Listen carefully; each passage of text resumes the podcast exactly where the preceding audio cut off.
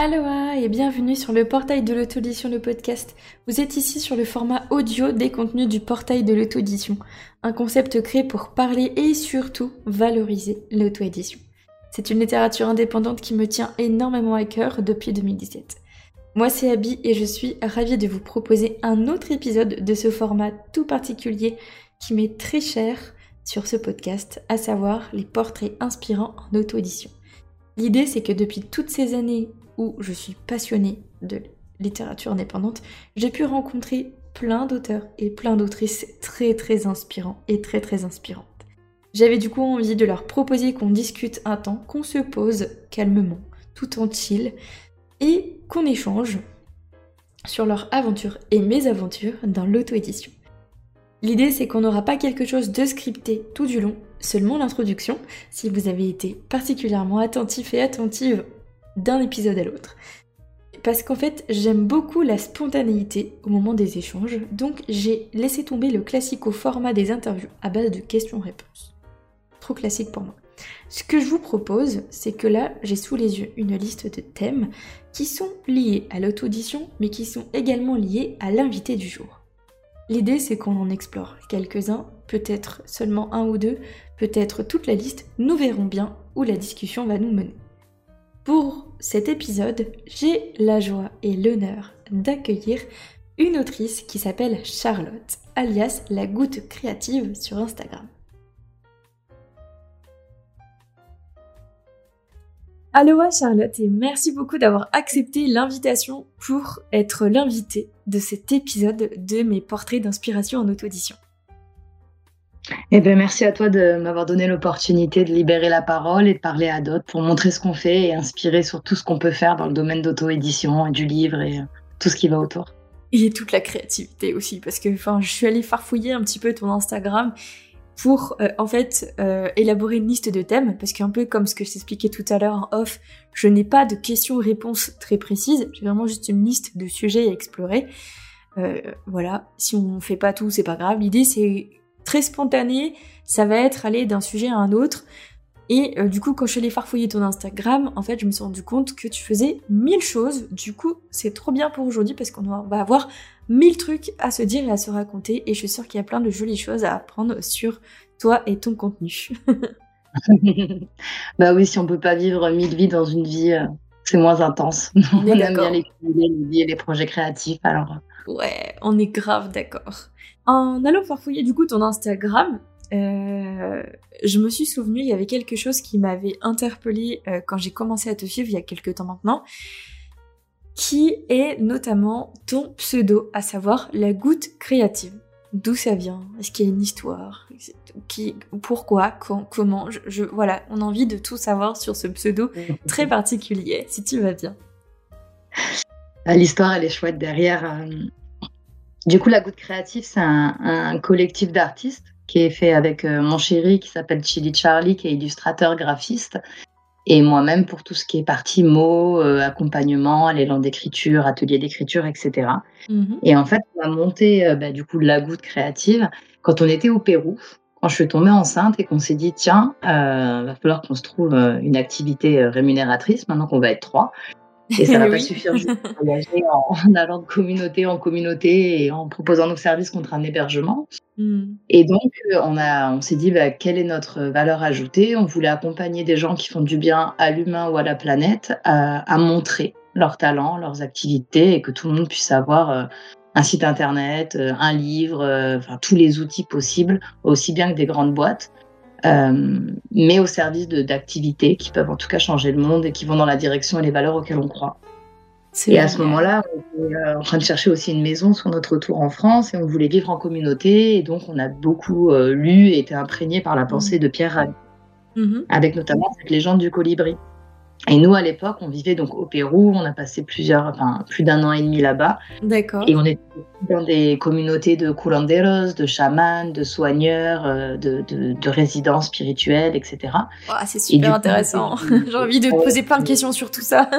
c'est génial. une année euh, fascinante. Charlie se retrouvait à faire de la musique dans les cérémonies. Moi, je traduisais les chamans de l'anglais à l'espagnol sur, aux gens qui racontaient tout leur voyage. Donc, on était vraiment baignés par, euh, cette cosmogonie andine et toutes les croyances. Et du Mhm. coup, là-bas, le, le colibri, c'est le- l'oiseau qui représente le nord, la terre, la joie. D'accord. Et, euh, et on vivait dans une hacienda où, où, évidemment, on était entouré de centaines de colibris. Enfin, on allait méditer dans les champs de fleurs autour des Waouh. colibris. Il était vraiment très présent. Quoi. Mais Et donc, c'est du coup, incroyable. Ouais, c'était un moment de vie assez sympa. Mais dans, dans mes mille et une vies, on en a eu des vraiment chouettes, quoi. Là, on en parle plus forcément. Et la légende du Et du coup, colibri, ça me dit quelque chose. Est-ce que tu veux bien me, me la expliquer un petit peu? Ah bah ouais, en plus c'est celle qui clôture de- le dernier livre là qui sort en, en juin. Ouh. Bien sûr, la légende du colibri, c'est un incendie qui détruit la forêt, tous les animaux sortent et euh, le colibri, lui, il va plonger dans Mm. un lac. Il prend une goutte d'eau, il va la cracher sur les flammes, il Mm. fait des allers-retours, il continue, il continue. Et puis il y a un animal, euh, nous c'est le tatou dans notre livre, qui finit par lui dire Mais qu'est-ce que tu fais, colibri là? Tu vois bien que ça change rien, goutte après goutte, et puis en plus c'est dangereux. Et là, le colibri lui répond Oui, mais euh, moi au moins je fais ma part. Et si tout le monde fait sa part, on peut changer les choses. Et donc c'est vraiment ce qu'on voulait dire, c'est mettre notre créativité, Mm. nos talents au service de gens qui peuvent ou veulent faire la différence. Et euh, dans toujours voilà en adéquation avec ces valeurs de bienveillance, euh, bienveillance, protection euh, de la Pachamama, protection des uns des autres, communication non violente, développement de Mm. chacun. On a quand même énormément d'outils à notre disposition. Et euh, c'est pas évident de pouvoir communiquer sur ce qu'on fait. Et Ouais, donc ouais, voilà, tu. Des, des outils un peu comme quoi tu, tu veux bien m'expliquer un peu? Bah alors nous, on fait donc principalement trois euh, options. Donc on fait, on a une partie de com, mais qui va se réduire de plus en plus. D'accord. Euh, où fait euh, site internet, flyer, logo, carte de visite, euh, D'accord. plaquettes, tout ça. Ouais. Mais du coup, ça, on va le fermer. On va le réserver qu'à nos clients avec qui on fait de l'accompagnement. Donc à côté, on fait de l'accompagnement. Donc on est basé sur euh, plusieurs techniques, mais principalement le- la technique du co-développement. Donc c'est l'intelligence collective au service de l'individu et c'est une Mhm. technique qui a été inventée par deux hommes qui s'appellent Champagne et Paillette, quand même des noms assez spéciaux. spéciaux. Au moins, tu les retiens facilement, c'est bien. C'est ça. Et c'est deux Québécois qui ont inventé ça et en fait on a, on a D'accord. découvert cette- la puissance de cet outil. Donc on, Mhm. on fait des résidences ou en immersion sur 7 jours où il y a une, 6-7 personnes qui participent au codec. Waouh. Ouais, c'est en immersion totale. Bah, et si on veut faire du changement en profondeur, il faut se donner Ouais. le temps de le faire. Quoi. Ouais, ouais, tu fais pas ça en 24 heures, quoi. Pour avoir Non, des- quelque chose de vraiment tangible. C'est ça. Après, nous, on propose avec Charlie aussi des accompagnements à la demi-journée en ligne. Où là, donc, du Mhm. coup, c'est un codec où il y a Charlie et moi. Donc, il y a le côté graphique et puis moi, le côté analytique, texte, etc.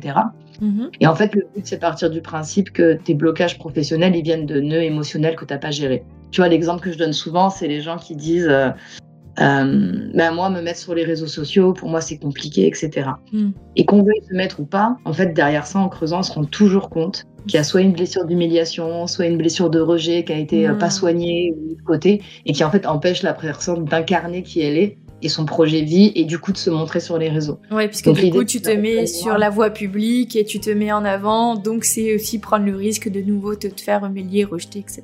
C'est ça. Et puis rien que pour l'action de se mettre en avant, il faut Ouais. déjà avoir un, un socle de confiance en soi. Ouais, Et ouais, ensuite- ouais, ouais. Et donc en fait, il y a plein de gens qui ont des projets merveilleux, mais qui n'ont pas cette confiance en soi ou qui n'ont pas été regardés du côté émotionnel. Et en fait, du coup, ils auront beau euh, prendre des coachings et faire euh, 36 000 actions. Si derrière, ils n'ont pas soigné le nœud du problème, ben ça va pas très bien marcher. quoi. Ouais, ouais, parce que ça Nous, peut marcher que, que, que un temps, mais finalement, tu reviens toujours à ton blocage, quoi. C'est ça. Et par contre, à partir du moment où tu as. Alors, nous, donc, quand on fait des, des- les, co- les codev, donc soit en individuel ou en, en groupe, on va Mhm. pas euh, régler toute euh, la vie de quelqu'un en 7 jours. Ouais. hein. On n'est pas des psychothérapeutes, euh, voilà. Mais Ouais. l'idée, c'est de venir mettre le nez dessus, observer. Et déjà, à partir du moment où on observe ce que c'est, enfin, la Mhm. blessure pour ce qu'elle est et les conséquences qu'elle a dans notre vie, déjà, on ouvre une porte. Tu fais un sacré grand pas. À partir du moment ouais, où tu identifies en fait le, le truc, tu fais un- déjà un sacré grand premier pas Ouais. complètement. Et ça, tu vois, on l'a aussi adapté aux auteurs, parce que moi, je fais maintenant des résidences. Alors, je fais des ateliers d'écriture introspectif et méditatif pour se Ouais. faciliter justement avec ces thématiques d'aller creuser euh, l'archétype de la mère, du père, des transitions, pourquoi j'y arrive pas, est-ce que je suis à l'aise, etc. D'accord. Il y a ok, l'écriture. Et après, on fait aussi des résidences d'écriture en immersion sur 4 jours euh, ou 6 jours. Et Ouais. là, en fait, l'objectif, c'est de venir appliquer cette technique du codef, qui est à la base vraiment 100% business, Mhm. à un projet d'écriture. Par exemple, moi, je me suis rendu compte que j'ai au début, j'allais pas, en- j'ai jamais envoyé mes manuscrits en maison d'édition Et je pensais que c'était. Euh, alors, c'est effectivement dans mes valeurs et quelque chose que je défends et on en parlera après. Ouais, Mais grâce ouais, à ça, je me suis rendu compte qu'en fait, il y avait une grosse blessure d'illégitimité, euh, de non-légitimité et du, comment on appelle ça, du saboteur intérieur qui faisait qu'en fait, j'avais une peur panique de montrer mon travail à des gens euh, qui n'étaient pas des clients, Du syndrome de? de l'imposteur. Ah oui, oui, d'accord. Hmm. Oui, tout à toi fait. qui te dis pour écrire ça et puis d'abord pourquoi Oui. tu écris des livres et, euh, voilà et du coup ça c'était très présent en, en moi et en fait en allant observer ça ben, du Mm. coup j'ai pu euh, comprendre les mécanismes et aujourd'hui il y a un ouvrage qui, qui est en train de partir en maison d'édition que j'ai choisi pour celui-là de le faire partir là-bas et les autres que je garde en maison d'édition mais du coup c'est pas une fuite je sais pourquoi je le fais et du coup ça marche beaucoup mieux dans mes ouvrages en auto-édition parce que comme j'ai compris quelle était ma différence je subis plus le truc Ouais, ouais, ouais. C'est un choix conscient, quoi. Euh, C'est ça. Et en Mm. fait, pour arriver à ça, bon, il y a plein de méthodes, hein, mais la nôtre, elle marche assez bien. Et donc, euh, du coup, voilà, on a monté ces accompagnements spécifiques aux auteurs, les accompagnements spécifiques à tous ceux qui lancent dans des, buts- dans des créations de projets ou qui sont en, tu sais, en réajustement de leur projet, qui se rendent Oui. compte que ce qu'ils font, c'est pas tout à fait ça et qu'on a besoin de, Mm. du- un peu un éclairage. Et du coup, maintenant, on garde l'agence de com que pour les gens qu'on accompagne. Du coup, on fait un vrai Oui. travail du début, du nœud émotionnel jusqu'à ton site internet qui reflète le toi euh, Ouais. détraumatisé de ce que tu as pu vivre. C'est, ça a l'air d'être archi complet et euh, très intense aussi. Ouais, et c'est très efficace du coup. Parce qu'en fait, tu prends le problème dans sa globalité. Parce que quand on faisait Mm. que l'agence de com, en fait, il y a des gens qui n'avaient pas du tout géré leurs problématiques. Donc, on faisait un site, et puis deux mois après, ben, ils voulaient plus faire. C'était plus ça qu'ils voulaient mettre en avant. Ouais. Donc, tu refais. Et en fait, si on va chercher à la source, une fois que tu as travaillé là-dessus, sur toi, sur ton projet, parce qu'en fait, nos projets pro et nos livres, parce que pour revenir un peu au monde de l'édition, Ouais. clairement, c'est nos reflets. C'est ce qu'on veut mettre dans le monde. Donc, sinon, on n'a pas un peu assaini la relation avec nous-mêmes et le monde, Et oui. eh ben forcément tout ce qu'on va vouloir déposer dans le monde, ce sera pas forcément sain. Et du coup, ce sera plus difficile à assumer, à promouvoir, euh, etc. Oui, voilà, en fait, ça va pas être totalement vrai, quoi. c'est ça. Et donc l'idée de la goutte créative pour revenir, c'était d'apporter une petite goutte de notre créativité dans les projets des gens pour que chaque projet puisse amener sa goutte à l'océan euh, du monde et qu'ensemble on change le monde pour un univers merveilleux et laisser à nos enfants un endroit magnifique. Mais oui, goutte ça, après goutte. C'est génial. J'adore ce, ce super plan, je veux en faire partie aussi. C'est trop chouette. Avec plus on est de libres, plus on rit et plus on est Mais de oui, créateurs. soyons, devenons tous des colibris en puissance, vraiment. C'est ça, quoi. Ouais, Nous c'est avons, exactement tous, euh, nous avons tous et toutes cette petite force de colibri en nous. C'est ça. Et justement, euh, la force du colibri, ça c'est parce que dans, dans Mm. le livre qui sort en juin, qui s'appelle Trésor de sagesse Ande, où on a repris tous les contes de la cosmogonie andine, donc la création du monde, et qu'on Ouais. a adapté pour euh, des enfants en français. Mhm. Ouais. Et du coup, tu vois, il y a un terme qui est hyper important, ça s'appelle la kalpa. K-A-2-L-P-A. Et la Kalpa. kalpa, ça veut dire la force intérieure. Et donc, le Ah. dernier conte, la légende du colibri, nous, on l'a renommé la kalpa du colibri. Ah, et c'est ouais. venir chercher dans ton amour propre, dans ton talent, Hmm. dans ta mission de vie, dans ta force intérieure, l'énergie pour créer le bon projet. Quoi. Ouais, c'est c'est tellement inspirant. c'est trop motivant aussi. Rien qu'avec ta voix, tu me motives là, du coup. c'est trop bien. Et là, c'est vite. Hein. Et du coup, vous existez, enfin, du coup, ton, ton chéri et toi avec la goutte créative depuis combien de temps? Et ben, on a lancé ça, j'étais enceinte de 4 mois, ma fille a 3 ans. Donc ça va faire 3 Ouais. ans, allez, 3 ans et demi. que 2020 ça- à peu près, quoi. C'est ça. Chouette, Voilà. donc j'imagine qu'en trois ans, vous avez pu euh, faire suivre des projets incroyables. Est-ce qu'il y en a un tout particulièrement qui t'a marqué? Ah, Ou la question difficile. Ouais. Ce qui m'a- le plus animé, qui était peut-être aussi le plus euh, intense, c'était d'accompagner donc des auteurs et des autrices Mhm. à faire leurs livres. Donc là, on partait du, du manuscrit quand c'était terminé ou des ébauches, Ouais. et d'aller les emmener jusqu'à l'objet livre et jusqu'à la diffusion et promotion. Dans, bah, après, ça dépend ce que chacun fait comme choix. Oui, voilà, oui. Mais Euh, et c'est de, de voir ça, après, parce que forcément les autrices ou les auteurs, euh, on a eu les deux, hein, ils nous envoient des photos au moment où ils ouvrent les cartons, et en fait c'est de voir euh, Ah. smile là sur leur tête, de dire bah il y a encore six mois c'est un projet au fond d'un placard, et en fait là tu portes euh, tu portes ton identité, tu portes ton message, et t'en as fait un livre. Et Là, c'est réel, quoi. C'est concret. c'est ça. Et en fait, nous, ce qu'on cherche dans ces accompagnements, c'est d'arriver à la même qualité qu'une maison Mm. d'édition. Parce qu'on travail, on fait pas tout tout seul. Hein. On a des correcteurs, on a des gens qui nous aident à la mise en page. Moi, j'ai des euh, collaborations avec des imprimeurs qui impriment pour des maisons d'édition et qui acceptent d'imprimer pour la goutte créative, du coup. D'accord, en fait, vous avez tout un panel de professionnels pour vous accompagner, etc. Ça. Ça, Bien sûr, on est top, après, on va chercher selon ce que chaque personne a besoin. C'est pareil, je travaille avec beaucoup de correctrices. Oui. Euh, parce qu'on n'a pas tous besoin. Il y en a qui sont spécialisés en fiction, d'autres qui vont être spécialisés dans mm. les récits post-traumatiques, etc. Et c'est pas les mêmes accompagnements. Bien sûr. Et donc, du coup, voilà, je pense que ces livres, euh, enfin, ces accompagnements, en tout cas, de livres, mm. euh, d'un projet, de, du rêve de quelqu'un, parce qu'on a eu le même et qu'on a réussi à faire notre rêve, et c'est pour ça qu'on se lance pour aider les autres, et de voir qu'ils arrivent avec un livre de qualité, qui peuvent fuser au même prix et dans les mêmes conditions que des gens en maison d'édition, avec un retour sur investissement ben, bien plus intéressant parce que c'est de l'auto-édition, même s'il y a un investissement qui n'est pas le même évidemment aussi. Bien sûr. Ça, c'est hyper mais, euh, mais derrière, ouais, ça, ça, donne quand même quelque chose de très beau à la fin, quoi. C'est ça. Et très qualitatif. de notre auto-accompagnement, parce que nous, on, on, on, ne propose que des choses qu'on a testées sur nous.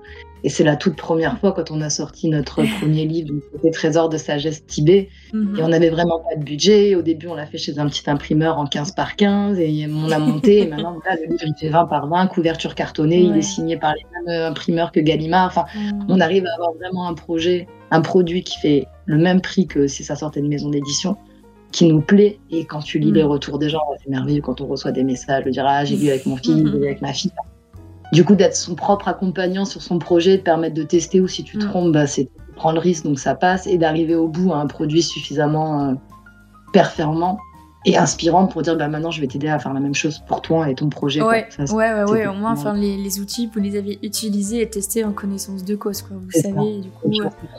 Donc, euh, si tu veux, c'est dans l'erreur que tu apprends. Hein, donc, euh.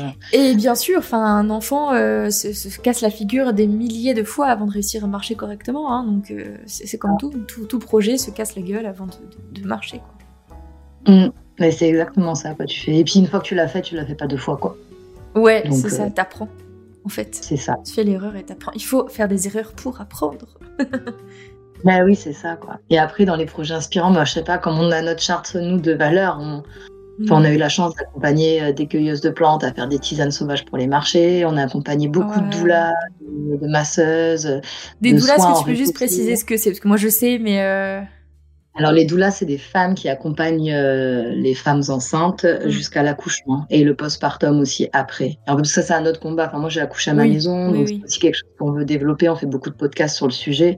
Mais du coup, voilà, de travailler et d'aider ces femmes qui œuvrent dans l'ombre en fait des mmh. mamans et des hôpitaux, des sages-femmes selon le choix qu'on fait, à avoir un joli site, euh, des belles plaquettes, euh, voilà, en leur faisant des mascottes mises en scène avec leur bébé pour qu'elles puissent imprimer des mmh. posters. Et enfin, c'est génial en fait de te dire ben notre énergie on la met dans quelque chose qui va aider quelqu'un dans une situation où nous on a été. Et enfin voilà, ça c'est vraiment aussi euh, porteur et inspirant. du coup c'est des belles valeurs quoi. Enfin c'est des beaux messages derrière.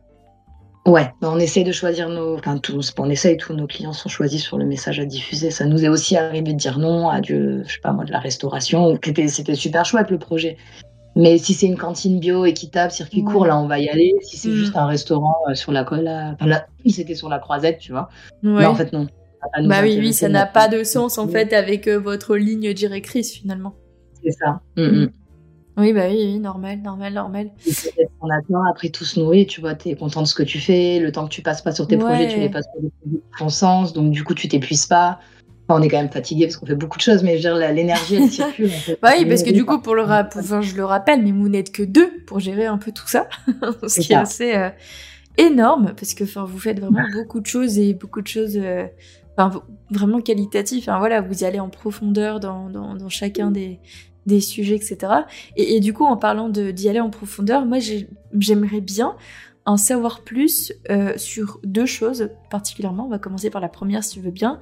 C'est, euh, j'ai vu du coup en allant aussi sur ton site, enfin sur votre site, euh, la résidence créative entreprendre et donner. Est-ce que, est que tu veux bien nous en dire plus?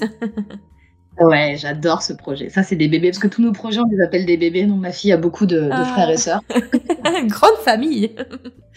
c'est ça, ouais, entre les livres et les résidences. Mm. Donc, ça, c'est un projet que j'ai monté à la base avec un ami, mm. euh, qui est lui dans l'audiovisuel, donc qui fait beaucoup d'images, montage vidéo, etc. et qui est quelque chose que nous on fait pas. Donc du coup, on s'est associé avec lui sur toute cette partie-là. Ouais. Et en fait, on s'est dit, il y a beaucoup de résidences qui existent pour euh, les entrepreneurs, il y a beaucoup d'exigences qui existent pour euh, les créateurs.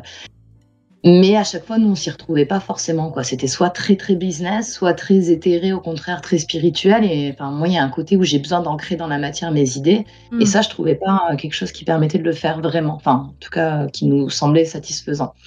Et donc, on s'est dit, c'est parce que quand tu es entrepreneur, tu es toujours sur la limite entre prendre et donner. Parce qu'en fait, tu donnes de ton temps, tu prends de l'argent, tu donnes des Mm, conseils, oui, tu prends de l'inspiration. Et en fait, entreprendre, ça veut dire apprendre à savoir. Enfin, Mm. apprendre, apprendre, mais aussi à redonner. Ouais. Et donc l'idée de cette résidence-là, c'est donc celle dont je parlais au début en immersion sur 7 jours avec le CODEV. Donc en fait, c'est on est 6 ou 7. Il y a une journée qui est dédiée entièrement à une personne. Donc pendant une journée, une personne va être euh, preneur, donc elle va recevoir. Donc le CODEV, les différentes séances, les séances photothérapeutiques, la numérologie stratégique, ça dépend avec qui je co-organise la, la, la résidence, qu'on a fait plusieurs thématiques. Ouais. Et en échange d'une journée centrée sur la personne, la personne va donner les cinq ou les six autres prochains jours de la résidence. Et en fait, ça tourne. Chaque journée, c'est une personne qui est mise à l'honneur et on se met tous au service de cette personne. Et en fait, le but de ces résidences, c'est d'apprendre que quand tu donnes à l'autre, tu Mm. reçois aussi énormément pour toi parce qu'au final, on a quand même tous les mêmes archétypes de problématiques. Mm. Donc ça va s'inscrire de manière différente dans nos business, c'est sûr. Mais concrètement, on a tous la même chose. Donc ça va être un souci de légitimité, un souci de savoir placer ses prix, un souci de savoir produire assez, trouver le temps, équilibrer vie de famille et, Mm. et vie pro, etc. Et donc euh, dans cette optique-là, en fait, les conseils que toi tu vas apporter à l'autre, en fait, tu te les dis à toi, clairement. Oui, oui, oui. Et, euh, et donc c'est le but de cette résidence, de dire tu vas aider en t'aidant, tu vas recevoir, et quand toi tu vas accepter de recevoir, parce que c'est dur aussi de demander de l'aide et d'accepter de Ah recevoir, oui. il y a un besoin. Donc toute la résidence, elle est basée sur chaque personne formule son besoin, comment ici et maintenant le groupe peut m'aider. Et nous, on peut pas répondre à un besoin qui n'est pas exprimé. Donc déjà, ça, c'est la première des étapes. Et réussir à faire écrire aux personnes leurs problématiques concrètes. Mais Mm. vraiment ce qu'ils ont besoin, pas le truc qu'ils veulent aller parce qu'ils ont envie d'aller là-bas. Ouais. Le but, c'est d'aller là où on a besoin d'aller et pas là où on a envie d'aller. Et c'est là où moi, j'accompagne et je facilite pour venir poser les questions, tu vois, qui vont euh, creuser un peu Mm.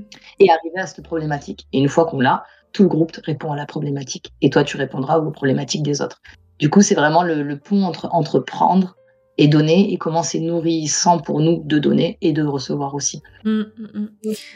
Et ça, ça Complètement. se met sur tous les projets, quoi. Ça va, en fait, là, tu vois, les dernières résidences que j'ai fait, j'avais un homme qui faisait des cercles de sexualité sacrée et du yoga tantra. Euh, Il y avait une personne qui était correctrice, accompagnatrice en édition yogi du son. J'avais un mec qui était spécialisé dans la création d'outils sur mesure pour les petites entreprises. Enfin, il y a vraiment un panel, euh, tout le monde peut venir, puisque Oui, plus on aura de très large. différents, plus on aura de regards différents sur Mm. ton projet. Et là, c'est là où ça devient très intéressant. ouais. Bah oui, parce que du coup, ça, ça crée des perspectives euh, et des billets de vision euh, très, diffé- très, très, très diversifiés en fait. Ouais, déjà, il y a ça. Et en Mm. plus, tu fais du lien de fou. Nous, à chaque résidence, on sort et on met les actions concrètes qu'on va faire, donc chacun de notre côté. Mm. Et après, on a un grand saladier à actions concrètes qu'on va faire ensemble. Et en fait, tu ressors, bah, tu as trouvé euh, quelqu'un qui fait ton site, quelqu'un qui a un outil Mm. qui peut aller pour quelqu'un qui connaît le- quelqu'un qui a fait qu'elle a un réseau presse qui te permet de faire diffuser. Et en fait, tu fais du lien entre humains. Ouais. Et euh, il manque un peu. Dans le milieu de l'entrepreneuriat, on est souvent, tu vois, on a grandi avec l'idée de la compétition et en fait, pas du tout. Quoi. Plus on va Oui, s'entraider. ça donne l'impression que c'est chacun est un peu dans son coin euh, et chacun monte son business un peu dans son coin quoi. T'as un sacré isolement des auto-entrepreneurs. Et en plus, on est tout. Bah, on est notre comptable, on est notre chargé de com, Bah on est oui, c'est chargé ça. de notre chargé production, on est le créateur. Mm. Du coup, quand tu es en fait dans la création, il faut nourrir ton enfant intérieur parce que c'est lui qui te, qui te pousse à créer, à écrire, à mettre, euh, à sortir de toi. Mais ton enfant intérieur, lui, l'argent. Et c'est pas du tout son sujet. Lui, il s'en fout de ton enfant intérieur de ramener de l'argent pour remplir les frigos. Donc, il faut aussi que tu te connectes à ton adulte intérieur et que tu fasses rencontrer l'enfant intérieur et l'adulte intérieur pour qu'ils arrivent à se connaître et à dire bah, des fois c'est toi et des fois c'est moi, tu vois, parce que parce qu'on fait tout et qu'il faut savoir gérer ça. Et tout ça, on nous l'apprend pas, ni dans les écoles de business, ni à l'école normale Ouais, en fait. ouais, à ouais. gérer en Alors que finalement, c'est super important. Bah oui, parce que si tu arrives à le contrôler ou en tout cas à les apprivoiser, tu sais quand faire émerger euh, l'enfant intérieur, quand faire émerger euh, l'adulte, quand faire émerger celle qui va à l'avant. Par exemple, tu vois, avant de faire une interview, ben, moi je vais venir chercher en moi euh, celle qui est toute spontanée, qui a envie de montrer, beaucoup parler, la Mhm. pipelette. Et quand je fais mes ateliers d'écriture méditative, tu vois, au contraire, je, je me pose et je vais chercher Mhm. en moi celle qui est ancrée. Et en fait, quand tu as tes archétypes et que tu peux les appeler un peu quand tu veux, ben ça, déjà, tu es moins fatigué.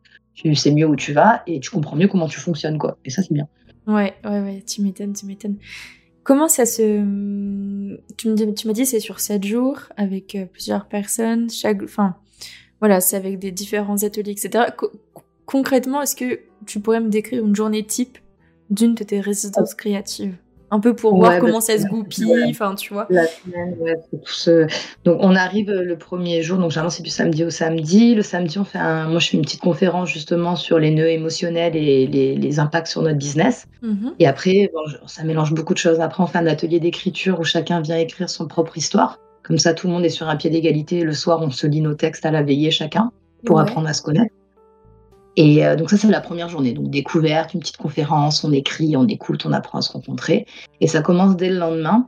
D'accord. Donc la matinée, elle est libre. Donc c'est soit il y a des ateliers qui sont proposés par les personnes, soit tu peux travailler un peu, mais on se rend compte qu'en fait euh, faire ta to-do list en retard, ça marche pas dans le contexte de la résidence. soit tu vas faire du lien avec les gens, soit tu fais ben ça c'est si c'est pas ta journée. Et si c'est ta journée, par exemple, si aujourd'hui c'est le jour de habit, mhm. le matin, tu peux avoir, selon bah, la résidence que tu choisis, soit une séance photo, vidéo pour mettre en avant tout ce que tu fais et que tu puisses repartir avec euh, des super supports pour les coms, faire des réels, faire des, des, stories, enfin tout ça. Ouais. Ou sinon, là, tu vois, celle que je monte en novembre, c'est avec de la numérologie. Donc, le matin, tu as une séance de numérologie stratégique adaptée au business qui reprend les, les points émotionnels pour les mettre dans le business. Et l'après-midi, tu as la séance de Codef qui dure 4 heures. D'accord. Et le soir, eh ben, c'est détente, relâche ou un atelier. Tu vois, en fait, chaque personne qui vient à la résidence est libre de proposer une pratique, un atelier qui sera filmé, comme ça, ça lui fait des belles images, où tout le monde participe et tout le monde lui fait un retour en direct sur euh, ce qu'il a ressenti de sa pratique, là où améliorer, là où pas améliorer. Et du coup, ça permet sur sept jours de vivre sept ateliers complètement différents. Tu vois, je te dis, la dernière fois, on a fait du yoga du son, on a fait une cérémonie à la Pachamama, on a fait un cercle de sexualité sacrée, on a une conférence sur les tunnels de vente. Enfin, tu vois, ça va vraiment. Euh... Ouais, ça peut vraiment être très très vaste. Euh. Chaque résidence est différente puisqu'en fait, elle se mmh. construit bah à la base de, des talents des gens qui viennent. et du coup, cette journée, la première journée, donc la journée d'habit, elle se multiplie. Enfin, le lendemain, ça va être la journée de Charlotte, le lendemain, ça va être la journée de Charlie, etc. Mmh et donc, c'est toujours le même euh, bloc, donc matin, temps libre, ou euh, séance photo, ou numérologie, ou selon ce qu'il y a. Après-midi, CODEF, tout le monde participe et puis le soir, euh, libre au atelier. D'accord, ok que tout le monde soit passé, qu'on ait tous avancé sur nos projets. Et après, le dernier jour, c'est une journée de, de débrief, justement, de mise en place des collaborations. Chacun repart avec euh, une liste d'étapes à faire parce que c'est bien beau de le laisser comme ça. Tout est beau quand tu es dans l'énergie. et oui, quand tu es dans l'énergie et tout, tu es à fond, tu, tu fonces et tout, mais. c'est ça. Donc, du coup, il y a une mm. liste d'actions à mener en rentrant euh, dans un ordre chronologique. Et après, il y a des rendez-vous tous les alors, trois semaines, trois mois, six mois avec tout le groupe. Et puis il y a la notion de joker aussi, où pendant un an, chaque personne ayant été à la résidence peut sortir sa carte joker et dire là j'ai besoin du groupe, est-ce qu'on peut se réunir autour de moi? Euh, D'accord. Donc en fait, il y a, c'est, ça, ça n'est pas que pendant la résidence créative. En fait, le groupe qui va se constituer aura quand même encore euh, une présence pour les uns et les autres après euh, la résidence. C'est ça. Bah, il y a un suivi derrière, ouais, qui permet en fait de, Déjà, tu montes une famille d'entrepreneurs et l'idée à terme, quand on en aura fait beaucoup, c'est de faire des week-ends où tout le monde se réunit entre les différentes régions. C'est génial. Et du coup, c'est juste du lien, quoi. Et le lien. Ça fait un peu du team building d'entrepreneurs, quoi. C'est, c'est trop bien. Un peu la même idée, voilà, mais à notre sauce à nous, quoi. C'est ça, c'est ça. orienté quand même sur des créateurs ou des gens qui, par leur business, aident d'autres gens à créer. Mmh. Ouais, ouais. Ah, c'est top. Ouais, c'est vraiment super. Enfin, ça, ça ne peut que te tirer vers le haut, en fait. C'est ça. Et là, il y en a trois à venir. Du coup, il y en a une fin septembre, quatre jours. Alors, c'est une résidence d'écriture. Donc, le but, c'est de réunir des hommes et des femmes qui écrivent pour que chacun puisse accompagner, avancer sur son projet d'écriture. Je vais aussi louer euh, tu sais, tout le matériel pour pouvoir faire euh, de l'enregistrement d'audiobook, si des gens veulent passer leur livre en audiobook, avec quelque chose de qualité, etc. Génial. Et le but, c'est pareil, c'est des temps d'écriture et des temps où on se lit nos textes, on a un retour, etc., où on peut échanger sur nos stratégies de mm. communication derrière du livre. Donc ça, c'est euh, du 20 au 24 septembre, je crois. Ok, c'est Et après, eh ben, c'est dans les Cévennes, au-dessus de chez moi, dans un superbe masque que je loue en vieille pierre, où il y a piscine, sauna, jardin, mouton, complètement isolé, vue à 360 degrés jusqu'à la mer et les montagnes Cévenoles. Le but, c'est aussi de déconnecter de l'environnement mm. complètement. Ouais, d'être dans une bulle, euh, quoi. C'est exactement ça. Et là, ce lieu, euh, bah, il y a une yourte en extérieur, il y a de quoi faire des cérémonies mmh. dehors, il y a la forêt tout autour. On fait aussi des randonnées méditatives ou des balades plantes sauvages, selon ce que les gens en proposent, quoi. Du coup, il y en a une au mois d'octobre avec euh, Christian, donc sur tout ce qui est images et son et, euh, et vidéo. Et il y en a une au mois de novembre avec Flora. Et là, on va venir ajouter la numérologie à cette idée de codef pour aller vraiment creuser dans qu'est-ce que les chiffres et nous-mêmes euh, ont à dire pour qu'on puisse se mettre au service de notre business et vice-versa. D'accord, ça fait quand même des, thématiques de résidence très différentes. Comment vous les décidez, ces, ces thèmes-là? Est-ce que c'est en fonction des personnes que vous rencontrez ou comment ça se Ouais, c'est en fonction des gens avec qui on a envie de co-créer et avec qui on pense que nos deux talents, enfin nos trois talents réunis peuvent, peuvent vraiment quelqu'un dans la globalité de son projet. Hmm. Et voilà, après, à terme, on va faire aussi au printemps avec Charlie sur, euh, qui sera uniquement graphique. Donc là, tu pars. Donc il y a toujours le codef, ça c'est toujours pareil. On va toujours chercher le nœud émotionnel et pourquoi. Et après, voilà, donc tu as soit de l'image vidéo, soit mhm. numérologie, soit graphique, où là tu repars avec des notions pour euh, faire un logo, faire tes plaquettes tout seul en autonomie. Nous, le but, c'est toujours d'autonomiser les gens. donc on va t'apprendre à pour que tu faire derrière. Oui, euh, c'est pas juste donner les outils, c'est les apprendre à utiliser ces outils-là. Bah, c'est ça. Parce que mmh. sinon, après, les gens sont dépendants et nous, ça nous fait trop de travail. Et puis, on n'est pas dans cette notion de dire, ben, je te le fais, mais du coup, tous les mois, tu me payes pour que je te le fasse. Ouais. après, ça dépend. Si c'est des illustrations de Charlie, forcément, c'est lui qui va les faire. Mais tout ce qui est euh, mmh. réalisation de support de com, images, comment gérer les réseaux, etc., le but, c'est d'autonomiser les gens pour que, à leur échelle et avec le temps qu'ils peuvent y passer, ils arrivent quand même à faire quelque chose dont ils sont fiers et qui leur permet de mettre en avant ce qu'ils proposent dans le monde, quoi. Ouais, c'est top, c'est top. C'est c'est vraiment un accompagnement. C'est pas juste une formation euh, classique, euh, etc. C'est ouais, vraiment de le, le, mot porte porte bien. Enfin, ça porte bien son nom. Hum, et euh, j'avais vu rien à voir, mais j'avais enfin rien à voir. Si, on reste sur tes contenus, mais j'avais vu autre chose du coup, ce qui m'avait également intéressé. Ah si, j'ai une petite question quand même avant de passer au sujet suivant. Euh, qui est au niveau du, si on parle très très terre à terre, au niveau tarification, ça donne quoi à peu près si tu peux avoir, une fourchette peut-être ou pour qu'on ait une idée ah en ben, fait. Euh... Ouais. Alors ça dépend totalement de, de, de quoi. Les résidences c'est des prix fixes par exemple, c'est entre euh, bah, celle sur audio et vidéo, elle est aux alentours de 1400 euros, tout compris, donc l'hébergement, tous les repas en bio, local, enfin tout est fait dans, dans nos valeurs, quoi. Donc c'est 1400 euros avec la vidéo montée. Tu repars avec ta vidéo montée par un professionnel. Donc pour une semaine, c'est ça? Ouais, une semaine, tous les codefs, tous les ateliers et euh, la vidéo derrière et des photos. Tu repars évidemment avec ta séance photo. Euh. Et celle de novembre avec la numérologie, c'est 1034 euros. Et là, tu mmh repars avec euh, ton codev, euh, toute ta séance de numérologie qui est écrite, il y a un compte rendu qui est fait, et puis aussi mmh. tes photos et tes vidéos, mais c'est pas monté. D'accord, ok. Et après, ben, ça dépend. Euh, les ateliers d'écriture, c'est 20 euros l'atelier, 50 euros les trois. Et après, sur tout ce qui est prestations graphiques, ben là, ça dépend de ce que tu veux. Quoi. Oui, bien sûr, ça dépend du projet. Quoi. Voilà, nous, un logo, on ouvre à 500 euros à peu près. Ça dépend après si c'est une photo que tu apportes. Enfin, mm. voilà, ça, oui, dépend de oui, de toute façon, après, c'est sur devis. Donc, euh, ben voilà. Et tout ce qui est accompagnement au livre, bah ça c'est tarifé aussi. Donc on a une grille tarifaire. Et donc tu vois, la couverture par exemple, c'est euh, ça va de 300 à 600 euros selon si tu veux une illustration ou si on part d'une photo ou voilà. Ouais. Euh, après, bah, ça dépend les correctrices. Tu vois le nombre de mots que tu as. Moi je travaille avec plusieurs correctrices, donc on peut faire faire plusieurs devis. Et l'imprimeur, bah, c'est pareil, c'est difficile à dire parce que ça dépend de. Enfin là, c'est pas moi qui bah, Ça dépend du gabarit du projet, etc. C'est ça. Et nous, selon mmh. l'intégralité et la complexité de l'accompagnement, moi, soit je récupère 15-20% euh, en tant que coordinatrice parce que je passe quand même beaucoup de temps à coordonner tous ces mmh. acteurs qui, œuvrent autour du projet. Après, ça dépend. Voilà. Donc là, c'est un peu plus complexe à dire euh, puisque c'est du sur-mesure et, qu'un livre de 40 pages pour enfants n'aura pas du tout le même prix qu'un livre de 300 pages euh, illustré avec une couverture cartonnée sous forme de BD. Ce qui est complètement normal, forcément c'est pas le même rendu, donc c'est pas le même temps de travail, etc. etc. c'est ça. Ok, bah, bah, merci pour euh, ces précisions. Et du coup, euh, passons donc au sujet qui, qui m'avait également euh, intéressé quand j'ai farfouillé un peu tes contenus. C'est ce projet de revue qui s'appelle Dédale des mots. Ah ouais. Donc en plus, vous avez fait une revue. ça, c'est un autre bébé. Présente-le-moi. Me suis dit, tiens. Non, alors ça, ça vient. En fait, Dédale de mots, c'est le nom de mon atelier d'écriture euh, méditative et introspective. Donc, ça, c'est un atelier que je fais une fois par semaine ou deux fois par semaine, ça dépend. Donc, le mardi soir à 20h30 ou le vendredi à 10h du matin. D'accord, ça, c'est en ligne? Ça, c'est en ligne. C'est sur Zoom. Euh, ça dure à peu près deux heures et demie, trois heures l'atelier, ça dépend du nombre de personnes qu'on est. On est 7 maximum, 8 maximum, maximum, parce que sinon ça prend trop de temps. C'est ouvert à tous et à tous, les hommes aussi. J'ai du mal. Si vous, si vous êtes un homme et que vous m'entendez, venez écrire avec nous. c'est sympa, c'est pas réservé qu'aux nanas. C'est ça, on a envie de savoir ce que vous avez à dire sur votre introspection, ça nous ferait vachement grandir et on a envie que vous entendiez ce qu'on a à dire aussi.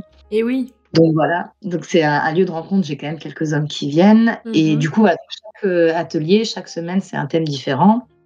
Donc il y a des lectures de texte, une préparation à l'écriture, des consignes d'écriture pour guider, et ensuite on écoute une méditation que je fais, ou sinon je fais des collaborations avec d'autres personnes, et on écrit pendant à peu près une grosse demi-heure.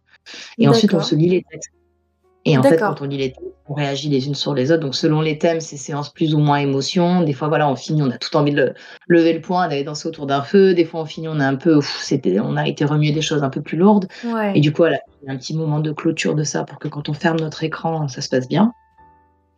Et donc, voilà, et en fait, à travers ces ateliers, euh, les filles et les hommes aussi, qui viennent dans les ateliers, ils écrivent, euh, elles écrivent des textes absolument extraordinaires. Et il y a des mmh. textes fondamentaux qui sont très universels quand on va parler de l'archétype de la mère, de la transition, mmh. euh, l'archétype euh, de, de l'abus, de la soumission, de la liberté extrême, de, des schémas à reproduire. Enfin, il y a tout un tas de thèmes. Moi, je vais aller creuser là-dedans parce que je suis un peu passionnée de l'introspection.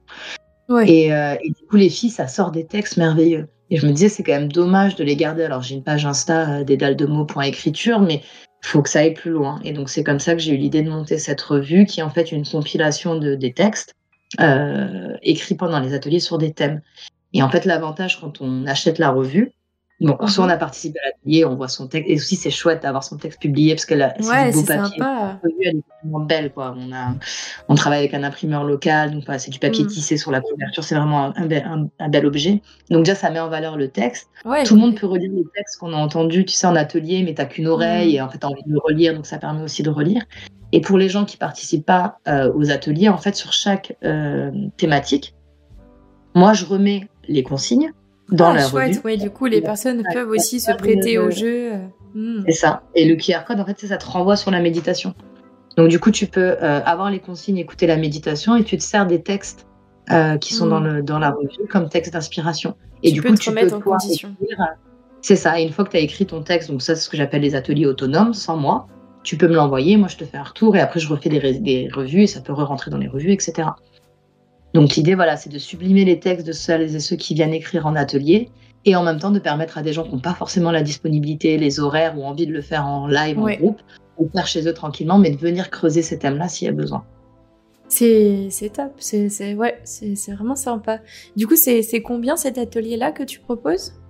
Alors, les ateliers, si tu viens en direct, c'est 20 euros l'atelier, donc les 3 heures, et c'est 50 euros les 3. Donc, tu achètes un pack, après tu me dis lesquels tu veux, ça c'est toute l'année, tu choisis quand tu veux. Et après, la revue, elle est à 12 euros. Mais alors, elle est à 12 euros, elle sortait tous les 3 mois à la base. Et là, je me rends compte que j'arrive pas à tenir la cadence parce que reste une humaine avec tout ce qu'il faut. Et ouais, tu fais déjà pas mal de choses. c'est ça. Et du coup, la revue, je vais en faire, je vais la passer en biannuel. Donc, ça fera un gros pavé. Je pense qu'elle va faire 200 pages, tu vois, une belle hmm. relure. Euh, dos carré collé, enfin vraiment un bel objet. Et du coup, elle sortira que deux fois dans l'année. Donc, j'ai pas encore le prix parce que ça dépend du nombre de pages. Ce sera forcément plus cher que 12 euros puisque dans oui, parce qu'elle sera plus conséquente, quoi. C'est ça. Et puis, tu auras les textes, la revue et la possibilité de faire euh, du coup 7, 8, 10, ateliers peut-être avec la revue, tu vois, mm. en autonomie derrière. Donc voilà, faut que je trouve à peu près après comment la formule à faire. Mais pour l'instant, elle est disponible sur le site sur euh, les trois premiers thèmes qu'on a fait et elle est à 12 euros. Et elle fait à peu près, elle fait 48 euh, pages, quoi. Donc c'est quand même déjà un, petit pavé. Ouais, c'est quand même déjà pas mal. Eh ben c'est super chouette comme projet. Vraiment, vraiment Et euh, quand vous vous êtes lancé du coup avec ton compagnon pour euh, la goutte créative et tous les projets que vous avez aujourd'hui, au bout de trois ans, vous avez quand même énormément de projets différents. Enfin, on va pas avoir le temps de tous les explorer malheureusement, mais il y en a tellement. Enfin, les résidences créatives, donc ce qu'on vient de parler, la revue, euh, du coup, les livres que vous sortez également, vous faites de l'illustration, de la communication, enfin voilà, tu m'as parlé de podcast tout à l'heure, enfin vous faites 10 000 choses. Euh, ma question, c'est au moment où vous avez conçu la goutte créative, donc du temps de ta grossesse, etc., est-ce que vous avez en tête tous ces projets-là ou est-ce que finalement ça s'est fait au fur et à mesure? Enfin, de quoi vous êtes parti à la base, tu vois? Qui, qui est-ce qui a fait que vous vous êtes amené vers ça? Tu vois ce que je veux dire? Hum, hum. Ah ben non, quand on a monté la goutte créative, on vivait au fin fond d'une communauté au Pérou. on pensait ouais. on va faire quelques sites internet, deux trois logos, hmm. histoire de pouvoir euh, bah, gérer le quotidien avec le bébé qui arrive, etc. Et en fait, bah, la, la, vie et les voyages qu'on a pu vivre ensemble, parce qu'on a quand même passé huit ans hors France avant de rentrer en France euh, pour accueillir mon bébé, quoi. Ouais, c'est énorme. Mais vous avez fait plein de pays, du coup. Ouais, moi j'ai beaucoup, bah, j'ai vécu 5 ans en Irlande, deux ans, enfin plus d'un an en Inde, un an, une grosse année et demie. Charlie il a vécu 3 ans en Inde, après on a passé presque 2 ans au Pérou, donc on a pas mal euh, vadrouillé. Ouais.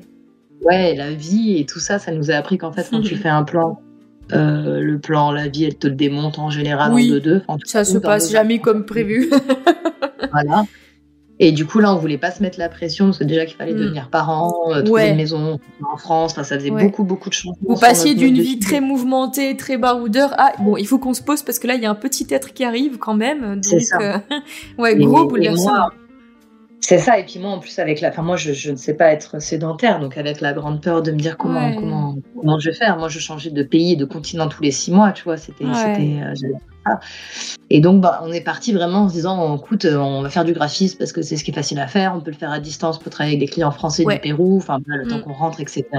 Donc on a commencé comme ça quoi, carte de visite, logo etc. Et puis après nous on est des, quand même des grands enfants. Euh, donc, Il faut garder son enfant, c'est bien. Voilà, on a bien se ressaisi l'enfant intérieur. Et après, ça s'est fait au fur et à mesure des rencontres. Euh, bah, les livres, on avait en tête depuis le début. Ouais. Euh, au début, c'était pas trop rattaché à la goutte créative, c'était à côté. Puis maintenant, on a tout rattaché puisque on, on s'appelle une petite cabane d'édition, tu vois, mais pour nous-mêmes. oui, oui. Euh, et puis voilà, bon, via l'accompagnement, mais si tu on met pas notre logo sur les autres livres, chacun fait son livre, on est juste là pour apporter notre goutte au moment où ça peut aider leur projet. Ouais. Mais du coup, on était loin d'imaginer, mais on se le dit tout le temps avec Charlie, on se regarde le soir, on se dit, mais si tu nous avais dit un jour que on vivrait dans les Cévennes avec notre potager, nos résidences, et qu'on sortirait notre cinquième livre et qu'on accompagnerait des gens à le faire. Et, là, tu vas peut-être partir en Guyane parce qu'on fait le spectacle et pour aller jouer le spectacle dans des écoles au fin fond de l'Amazonie guyanaise où on a un projet. Enfin, de se dire, en fait, ça vient à nous. Ouais, ouais, attends, attends, attends, il faut que tu me parles de ce spectacle. Qu'est-ce que c'est? Bah, du coup, avec, donc euh, voilà, comme tout vient à nous, le plus dur, c'est aussi à dire non à des projets. Oui, bah oui, forcément. Euh, une opportunité en entraîne une autre. C'est ça. Bah après, mm. voilà, on sait que le livre, c'est notre socle. On a vraiment envie de faire ça. Charlie, c'est un extraordinaire euh, illustrateur, surtout pour les enfants, mais il l'a prouvé avec mm. la lime qui est incarnée sur l'Inde pour adultes. il peut s'adapter à tous les styles. Ouais. Euh, moi, j'adore écrire et les livres qu'on a sortis, on a des super retours. Donc, je pense que j'ai aussi hein, beaucoup de messages à donner et une manière qui fait que ces messages soient accessibles. Donc, c'est dommage de ne pas utiliser ce, talent-là. Donc, du coup, on s'est mis sur les livres à fond. Et après, euh, donc nous, on fait des tournées l'été, on part dans notre camion et on va se faire les festivals euh, du livre, les salons du livre, les festivals de yoga, enfin, le festival du Tibet, de la paix, tout ça, dans, partout en France. Et on aime bien euh, la banque, donc on arrive avec notre petit stand, etc. Et on fait une petite tournée de France tous les étés. D'accord, génial. ouais, c'est vraiment sympa. On fait Paris, la Clusa. Enfin, du coup, on va découvrir des endroits qu'on connaît pas du tout. Et du coup, on s'est dit, bah, ce qui serait chouette, c'est de pouvoir proposer, parce qu'on va pas se le cacher, hein, ça coûte cher d'acheter des stands sur, enfin, de le prendre. Ouais, stands ouais, ouais. Ce qui est bien, c'est que d'un côté, les événements commencent à accepter les auteurs auto-édités, mais de l'autre côté, les gars, sérieux, vos tarifs là, Ouais, c'est un truc de fou. Il y a tout récemment encore, j'en discutais avec quelques autrices et mon dieu, enfin, tu, tu, tu, tu, tu te saignes un rein, quoi, pour pouvoir euh, louer un stand sur deux jours et espérer vendre pour au moins rentabiliser, ne serait-ce que juste ton stand, quoi. Même pas ton sandwich du midi, juste ton stand. Enfin, c'est un truc de ouf. Ouais, bah alors nous, on avait quand même l'ambition de faire de l'argent, mm. euh, pas que rembourser le stand. Après, ce qui est bah compliqué, c'est que quand tu es en auto-édition, enfin, nous, tu vois, on arrive, on avait deux produits, plus les illustrations en cadre à vendre. Donc, quand tu que deux ou produit, bah déjà, il faut vraiment que ça plaise aux gens parce qu'il faut en vendre beaucoup du même. Généralement, on est sur des petits paniers. Tu vois, moi, mes livres, je les mm. vends 16, euh, 17 euros. Donc, il faut quand même vendre du livre pour arriver à rembourser un stand à 900 euros. Euh, du coup, on était un peu pensé, on avait très envie de le faire, on n'osait pas passer le pas, on n'avait pas l'argent nécessaire pour prendre le risque, etc. Et donc, on s'est dit, bah tiens, euh, enfin, Charlie aime beaucoup, il est musicien aussi, et on, aime bien faire ça pour les copains. Quoi. On s'est dit, mais tiens, viens, on monte un spectacle avec euh, les livres, les contes du livre Trésor de sagesse Tibet. Donc ça, c'est le livre qu'on a fait avec le tibétain en exil où on reverse un euro par, euh, par livre vendu à, une école tibétaine à Dharamsala en Inde. Mais c'est génial. Et du coup, euh, donc voilà, donc on a monté un spectacle avec quatre de, ces 20 contes qu'il y a dans le livre. Et on a commencé en fait à l'échanger. Et c'est comme ça qu'on peut faire aujourd'hui autant de salons. C'est-à-dire que quand moi j'appelle le salon pour réserver, je leur dis, bah, en fait, moi, si je viens, je vous propose un spectacle pour enfants. Parce que si tu proposes une conférence ou un truc pour adultes, tu payes. Parce qu'il y en a tout le monde qui veut faire ça. Sauf que pour les enfants, il y a Donc, du coup, moi, je propose mon spectacle. Je dis, mon spectacle, tu vois, c'est temps. Du coup, on enlève ça du, stand. Et moi, je vais pas sur un salon si je paye plus de 50% du stand, tu vois. Ouais, d'accord. Et du coup, ça me permet d'avoir des, des stands à entre 200 et 400 euros. Ce qui est et le spectacle, raisonnable. Et annonces la séance dédicace. Et bim, bim, bim, et voilà. Et en fait, ça s'est fait comme ça, cette idée de spectacle. Et puis petit à petit, on a été. Euh, et comment vous le euh, mettez en forme? Enfin, c'est comment vous mettez en forme les contes du coup? Eh ben Alors au tout début, c'était juste des contes en musique. Ouais. Euh, donc voilà, donc nous on est déguisés, achat, on apporte mmh. tous les objets, on a une mallette pédagogique où les enfants ils peuvent toucher des têtes de Bouddha, des malas, des katas, enfin tous les objets un peu tibétains traditionnels qu'ils peuvent manipuler. Ça fait un peu de, l'ouverture culturelle, quoi, c'est chouette. C'est ça. Mais nous, notre baseline, tu vois, de la goutte créative, la cabane d'édition, c'est ouvrir les cœurs des enfants aux cultures de l'ailleurs. Donc tout est basé là-dessus. D'où le fait que tous vos livres sont basés sur des sujets culturels euh, très différents et euh, de pays lointains euh, de la France, quoi. c'est ça, il y a tellement de richesse dans le. toujours ça, on en revient au même, c'est comme les résidences, quoi. Créer du lien entre les pensées et les cultures, mmh. etc. Et chercher ce qui peut te parler dans une autre culture et te faire grandir toi là où t'es. Ouais, ouais, ouais. Euh, et, puis en fait, après, c'est au fur et à mesure des rencontres que le spectacle il a évolué, puisqu'on a été booké par des médiathèques. Après, on a beaucoup tourné dans les écoles aussi. Et là, la ah, dernière, ouais, super. Euh, ouais, la dernière production qu'on a eue, c'était au musée des explorations à Cannes. Donc c'est quand même un, très grand musée. Ouais, trop top. Puis ça devait être un lieu incroyable en plus le lieu était chouette et puis c'est surtout qu'eux ils ont commandé une fresque à Charlie. Donc Charlie peut faire ça aussi je le passe qui fait 6 mètres de long sur 2 mètres de haut et qui représente en fait le voyage initiatique d'un moine mais adapté pour les enfants. Ok ah, donc super. notre énorme scène qu'on va récupérer. Et eux en fait ils nous ont créé un rouleau de compteur enfin, basé sur les rouleaux de compteurs traditionnels du 15e siècle tibétain. Donc mhm. c'est un truc à manivelle où pendant qu'on compte pendant le spectacle, moi, je tourne la manivelle et du coup, ça fait défiler des images. En fait, c'est le dessin animé. C'est excellent. ouais, ouais, c'est vraiment ça, quoi. C'est. Bah, tu fais défiler tes plans après plan, quoi. c'est ça. Donc, tu as le son, la musique, le hmm. sens, les images, les objets à toucher. Et donc là, nous, on a refait notre rouleau de compteur et maintenant, on se balade. Donc, le, le, format du spectacle, c'est le rouleau de compteur. Et en plus, hmm. on peut le faire partout, dans les rues. Enfin, on peut. Ouais, c'est facilement transportable, adaptable. Enfin, vous en faites ce que vous voulez, quoi. Voilà. Et du coup, ça nous permet d'être un peu vraiment les saltimbanques euh, qu'on eut eût été avant de rentrer en France et d'être en famille et de le faire avec ma petite. Et tu vois, elle s'éclate aussi euh, à venir sur les événements avec nous. Et donc, ça nous ouvre des débouchés qu'on n'aurait pas eu. Ou même, ça me permet, tu vois, il y a des mmh. salons qui m'ont dit non, on prend pas les auto-édités, mais qui m'ont pris moi. Parce que mmh. du coup, je suis passée euh, comme, prestataire de, spectacle. Oui, du coup, tu es passée par ce biais-là, quoi. Mmh. Et voilà. Et du coup, ça permet vraiment d'ouvrir des portes, d'avoir créé ce spectacle-là. Et puis là, je te dis, euh, du coup, ça marche bien. On est en train de faire l'agrégation, je sais pas comment ça s'appelle, le dossier pour pouvoir aller dans les écoles euh, public. Et du coup, on a des amis là qui travaillent dans une, école en Guyane et ils ont montré le livre et le projet. Le parc national guyanais français a adoré, donc ils veulent qu'on montre une collaboration et qu'on écrive un livre sur les contes amérindiens, enfin amazoniens de cette zone-là de l'Amazonie. D'où la Guyane et tout ça. Ouais, génial. À voir. Ça fait partie des mille et un projets parce que si on est obligé de faire l'entonnoir parce qu'il y en a tout le temps. Mais ça nous, comme tu nous disais, comment, comment est-ce qu'on est arrivé là? Ben on est, mm. En fait, ça nous tourne dessus, quoi oui, parce que tu fais, tu fais quelque chose, tu vas faire des rencontres, tu vas, ça va créer des rencontres, ça va créer des opportunités. Enfin, c'est mm. finalement euh, même la moindre petite chose euh, peut amener à plein plein de choses derrière, quoi. Bien sûr, ouais. Et puis tant que tu avances, je pense tant que tu es aligné avec toi-même et que tu as un peu soigné ce qui faisait que tu avais des mm. problèmes dans ton business ou dans ta manière de créer en tout cas, du coup ta création elle est alignée avec ce que ce que tu veux montrer. Et si tu as ça et un cœur ouvert, moi, c'est ce que j'ai dans mes résidences ou les accompagnements. En fait, après, ça s'aligne. Il faut pas croire que c'est tout le temps difficile et que c'est euh, tout le temps impossible. Alors, c'est pas tout le temps facile, ça c'est vrai. Hein. Il y a des moments donnés, on s'est fait euh, des mois entiers à dormir à 2 heures du matin pour finir des maquettes, etc. On en sort, on sort le prochain livre. C'est vrai. Il n'y a rien. en fait. Il y a, il y a, enfin, les gens, ils nous disent voilà, vous avez 10 000 projets, vous avez un enfant, ma fille, elle n'est pas gardée tous les jours, elle n'est pas à l'école encore. Mais ouais, mais en fait, on y arrive. Et si nous, on y arrive, on n'est pas des surhommes, hein. on n'est pas des gens extraordinaires. Ah, en juste fait, qu'on a euh, voilà, c'est que c'est possible, vous montrez que c'est possible, quoi. Mm. Bah, c'est c'est exactement ce qu'on veut faire avec la goutte créative. Et que ce soit des projets d'auto-édition, que ce soit des projets euh, d'écriture, de création ou d'accompagnement, ou enfin n'importe quel projet en fait, ben en fait c'est possible, faut juste y croire et avoir les bons outils. Et nous on a été un peu bénis des dieux quand même, on a eu beaucoup d'aide euh, et d'outils. Enfin encore à chaque fois qu'on a besoin de quelque chose, ça nous arrivait tout seul. Ouais. Et donc on a engrangé beaucoup de savoir et le but c'est de mettre en fait notre palette d'outils euh, à disposition de ceux qu'on a besoin quoi, tout Mm. simplement. Et oui, oui. Eh ben, c'est vraiment incroyable. Enfin, tout ce que vous faites tous les deux, parce que vraiment, vous n'êtes que deux à gérer tout ça. Et euh, c'est assez fou. Enfin, vraiment, je suis admirative par euh, cette C'est- montagne de projets. Incroyable. Tous euh, aussi incroyables les uns que les autres. On regarde des fois le haut, on se dit oh là là, celui-là on n'aurait pas dû le prendre. Et puis je te dis en fait c'est vraiment on réagit comme des enfants une fois qu'on est dedans, on est dedans. Et, et puis quand Mais tu vois le retour sur tout ça quoi, tu vois, il n'y a aucun projet qu'on a monté qui a fait un énorme flop. Mm. Enfin, tout ce qu'on a mis en place, les- que ce soit les livres, as les retours, les résidences, les machins, et en fait on est baigné par cette espèce de cercle vertueux où les gens te remercient. Du coup ça te pousse à refaire encore d'autres et tu vois que t'en Ouais. aides d'autres.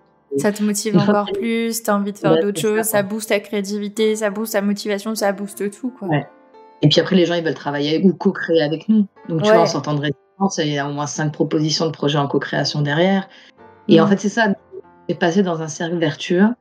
Bah, tout, tout Ouais, euh, en fait, c'est au-delà du service euh, d'un prestataire à un autre, euh, enfin du d'un prestataire à un client. C'est au-delà de ça. C'est vraiment euh, créer le lien pour ensuite euh, créer quelque chose ensemble suite à la collaboration qu'il y a eu à travers le premier lien qui a été créé. Quoi. Exactement. Et du coup, Mm. t'enchaînes et chacun fait ses petits, ses doubles projets, ses machins. Et après, t'arrives à, on a une espèce de famille. Alors, je, je vais dire aut- autour de nous, mais c'est pas du tout autour de nous. Mais si on a créé des liens entre des gens, une Ouais. grosse famille. Ouais. Et euh, moi, je passe mon temps à faire du lien. Tu vois, là, on a rencontré un mec qui fait de la programmation. Il me dit Ah, tiens, j'ai fait inventer un logiciel pour une amie qui fait de la gestion de biens immobiliers. Mais tu vois, j'ai l'ami m'avait appelé deux jours avant pour me dire Ah, je m'en sors pas, il faut que je trouve une application pour pouvoir m'aider à gérer les trucs. Forcément, tu fais du lien. Là, ils sont rentrés en contact, ils viennent de signer le contrat. Tous les deux sont super contents. Enfin, tu vois, moi, ça m'a pris Ouais. deux coups de fil. Mais j'ai rencontré ces gens via les activités qu'on fait. Et en fait, c'est ça. un Ouais, et du coup, coup- ça fait, ça crée des belles opportunités pour les uns et les autres. c'est ça. Ben ouais. C'est génial. C'est génial. Et du coup aussi, s'il faut que je pose une toute dernière question, parce que malheureusement on arrive déjà sur la fin, ça a passé beaucoup Oui, trop oui, vite. C'est vraiment passé beaucoup trop vite. Mais si, si j'ai une toute dernière question à poser, euh, qui me vient comme ça, c'est si tu imagines, ou si vous avez déjà imaginé tous les deux, toi et ton chéri, le projet le plus fou, mais vraiment le plus dingue de ouf, que un jour vous aimeriez mettre en place, ce serait quoi? Parce que je suis sûre que vous y avez pensé. Bah ouais. Pensé, Je veux tout savoir. Non, ça, bah, tiens, je te disais qu'il n'y avait pas de projet. Il y a un projet, j'ai arrêté avant de réussir à le mettre en place. Moi, mon rêve ultime, c'est de monter une cabane d'édition ou une maison d'édition qui permette de euh, payer les auteurs Mhm. euh, dans des conditions euh, extraordinaires. En fait, j'ai envie de trouver le système qui permet que chaque créateur, que ce soit dans l'art, dans, enfin, dans, dans la création de la peinture ou du livre, puisse vendre et être connu comme les maisons d'édition, sans Ouais. avoir besoin de gagner du coup bah, ce 95% de tes revenus. Ouais. Ouais. Et c'est vraiment ce qui m'anime, c'est trouver un. Alors, peut-être ce sera pas une maison d'édition, parce que ça, j'ai essayé de le monter, j'ai tourné le problème dans tous les sens pendant un an et j'ai pas trouvé un Ouais, je pense que le, ce système-là ne fonctionne pas pour ce but-là. Enfin, Mais- ça me paraît complexe. Mais on a trouvé pas mal de failles et du coup, pourquoi pas partir sur plutôt l'idée, tu vois, d'un label ou d'un groupement Mhm. où chacun est en commun. Voilà, j'ai pas, j'ai pas, j'ai pas les clés, j'ai- je les ai pas encore. Ouais. Euh, mais je crois que moi, mon rêve ultime, en fait, clairement, c'est de révolutionner le monde de l'édition et de faire en Mhm. sorte que quand tu mets ton énergie et ta création dans un livre ou dans un objet qui a vécu, qui a vocation à être partagé et à apprendre aux gens des choses, et même que tu sois rémunéré à la hauteur de ce que tu as fait. Parce qu'aujourd'hui, Ouais. en fait, tu es soit artiste pauvre, soit tu es businessman, mais du coup, tu es moins dans la création, tu es connecté à ton adulte intérieur. C'est hyper compliqué Ouais. de réussir à avoir une, une- un équilibre ou en tout cas une assurance financière qui te permet de voilà, partir en vacances Ah, quand tu veux. oui, clairement, clairement, la précarité aujourd'hui des artistes est un fait euh, indéniable. hein. Mm. Euh, voilà. Moi, je crois que mon rêve ultime, c'est de révolutionner le monde de l'édition pour que les artistes puissent vivre comme des PDG. C'est super beau, Voilà. j'adore. Mais je suis pas sûre d'y arriver. Ça, c'est quand même un gros challenge. Là, je. C'est un sacré défi, oui, parce que, enfin, c'est, oui, c'est assez gargantuesque, mais finalement, c'est. Si un jour tu y arrives, euh, n'hésite pas à me faire signe. Et tu feras sûrement partie du projet, Abby, parce que, comme je te disais, moi, moi c'est rien. Moi, je suis juste l'agglomérat, là, le lien Mm. tissé. Enfin, tu vois, c'est une toile d'araignée, en fait. Et ça Ouais, marche pas si tu as quatre points de croisement. Il faut que tu aies des centaines et des centaines de points de croisement. Ouais, et tu vois, on est déjà, ouais. je pars déjà avec plein de petites maisons d'édition. on- on- Mm. tu vois, on centralise, on mutualise nos présences sur des salons, on partage les prix des stands. Il y a plein de trucs à faire. En fait, Oui, faut juste a- repenser Oui, oui, oui. En fait, c'est, ouais. promouvoir et vendre. C'est ça, c'est ça. Aujourd'hui, on a, on fonctionne tous un peu sur les mêmes systèmes, sur les mêmes systèmes, sauf qu'en fait, tu peux faire autrement. Enfin, qui t'oblige à faire comme ça? Parce que c'est comme ça depuis des années, personne. Si tu fais Mais- autrement, ça peut être super intéressant. Ben ouais. Ben nous, tu vois, par exemple, l'exemple de euh, Trésor de sagesse Tibet, donc qui est le Mhm. livre qui est sorti, on l'a sorti en 2020, Ouais. donc il a aux trois ans. On en a vendu plus de 2500 exemplaires, Ok, bravo. Sachant qu'on en a vendu quand même 1500 l'an dernier. Donc, tu vois, au début, c'était un peu lent parce que ben, on avait le bébé qui était tout petit, voilà, on n'avait pas encore la- la- le temps et l'énergie pour la promotion. Et bref, j'en ai quand même vendu 2500. Et là où c'est intéressant, c'est que je les ai vendus sans jamais les mettre en librairie. Ouais. Et quand je parle avec des maisons d'édition, alors je te parle pas d'Hachette et Gallimard, oui, Je bien sûr. Oui, non, mais là, c'est des mastodons, clairement. Ils sont venus me chercher en disant mets ton livre, on te le prend. Et ils m'ont dit on te garantit 450 ventes par an. Hmm. Et j'ai dit ben en fait non. Toi tu me garantis moins de ventes que ce que je fais moi, sachant que je suis pas encore en librairie. Et là je trouver un distributeur euh, qui fait de l'auto-édition, qui est enfin vraiment génial cette personne-là. Et qui fait de la distribution dans toutes les librairies, comme si on était une maison d'édition. D'accord. Tu veux bien nous dire qui c'est ou tu veux garder le secret Et, toi euh, et ben je sais pas si elle est d'accord. D'accord, pas de alors- souci. Il n'y a pas de problème.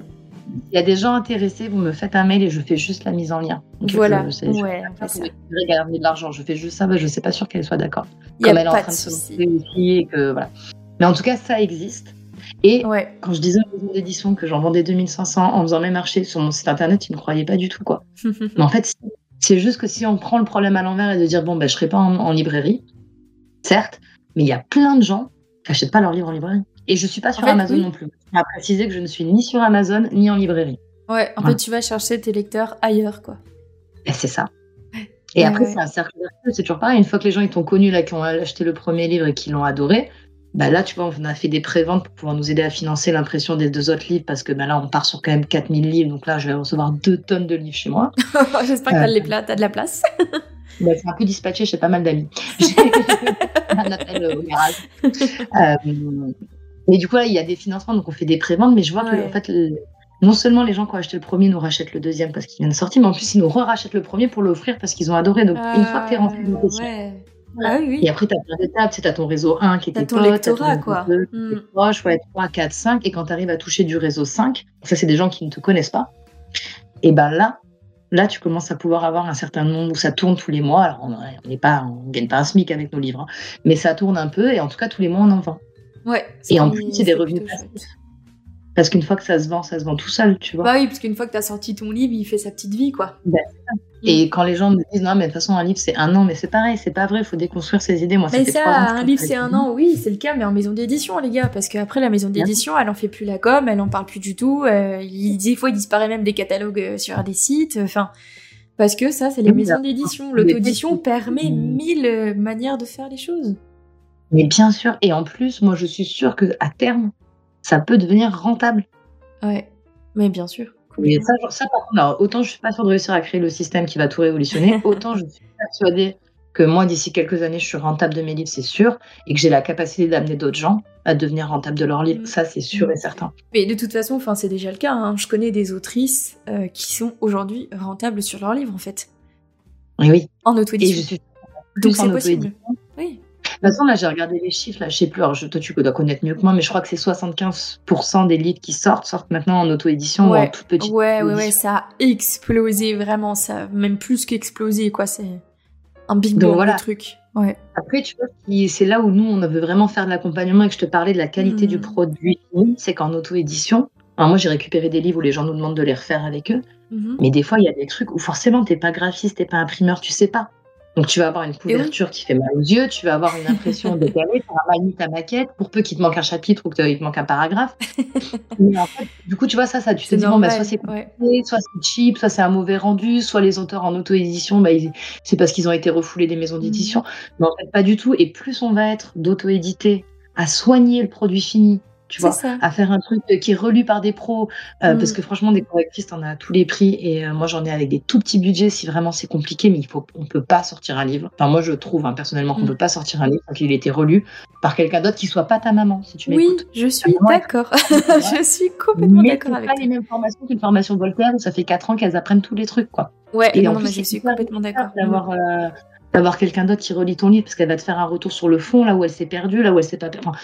Donc du coup, voilà, plus on va soigner nos objets livres, le mhm. contenu et la forme, plus l'auto-édition va sortir de cette espèce de case de, bah, en fait, c'est les refoulés d'édition ou euh, ceux qui savent quand même, et plus ça va être un gage de qualité de dire, mais ouais, en auto-édition, parce que si moi je lâche, euh, enfin, je sais pas, tu vois, on va dire, euh, je dis n'importe quoi, mais entre 5 000 et 10 000 euros pour sortir un livre, bon, je vous dis des gros prix parce que nous on fait de l'édition enfant en couleur, oui, cartonné, etc.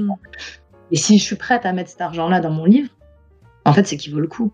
Alors que quelqu'un qui est en maison d'édition, en fait, tu dépenses rien. Donc bon, après, il faut être sélectionné parmi les manuscrits, on est d'accord. Oui, tu vois, mais sur le principe, même en tant que premier auteur dans une maison d'édition où ton manuscrit a été, a été euh, choisi, ils vont jamais mettre autant de budget pour ton premier livre chez eux, en fait. Mais oui. Tu vas forcément devoir attendre plusieurs projets pour qu'ils puissent, bon, bah, ok, euh, c'est bon, t'as un best-seller, maintenant, on, y va, on y va les yeux fermés, sauf que, mm. ce qui est bien, c'est qu'avec l'auto-édition, tu peux être enfin, tu, peux, tu peux avoir cette qualité-là et euh, tout de suite, cette qualité-là de livre, tout de suite, t'es pas obligé d'attendre, etc. Oui, bah de, toute façon, enfin, le, fait de vouloir changer cette image de l'auto-édition, c'est clairement la raison de vivre du portail de l'auto-édition, hein, vraiment. Bah ça vient de là, hein. vraiment. Moi, quand j'ai découvert ton compte et tout ce que tu faisais et tout, c'est pareil, j'ai halluciné parce que c'est pro, parce que tu mets en avant des projets pro.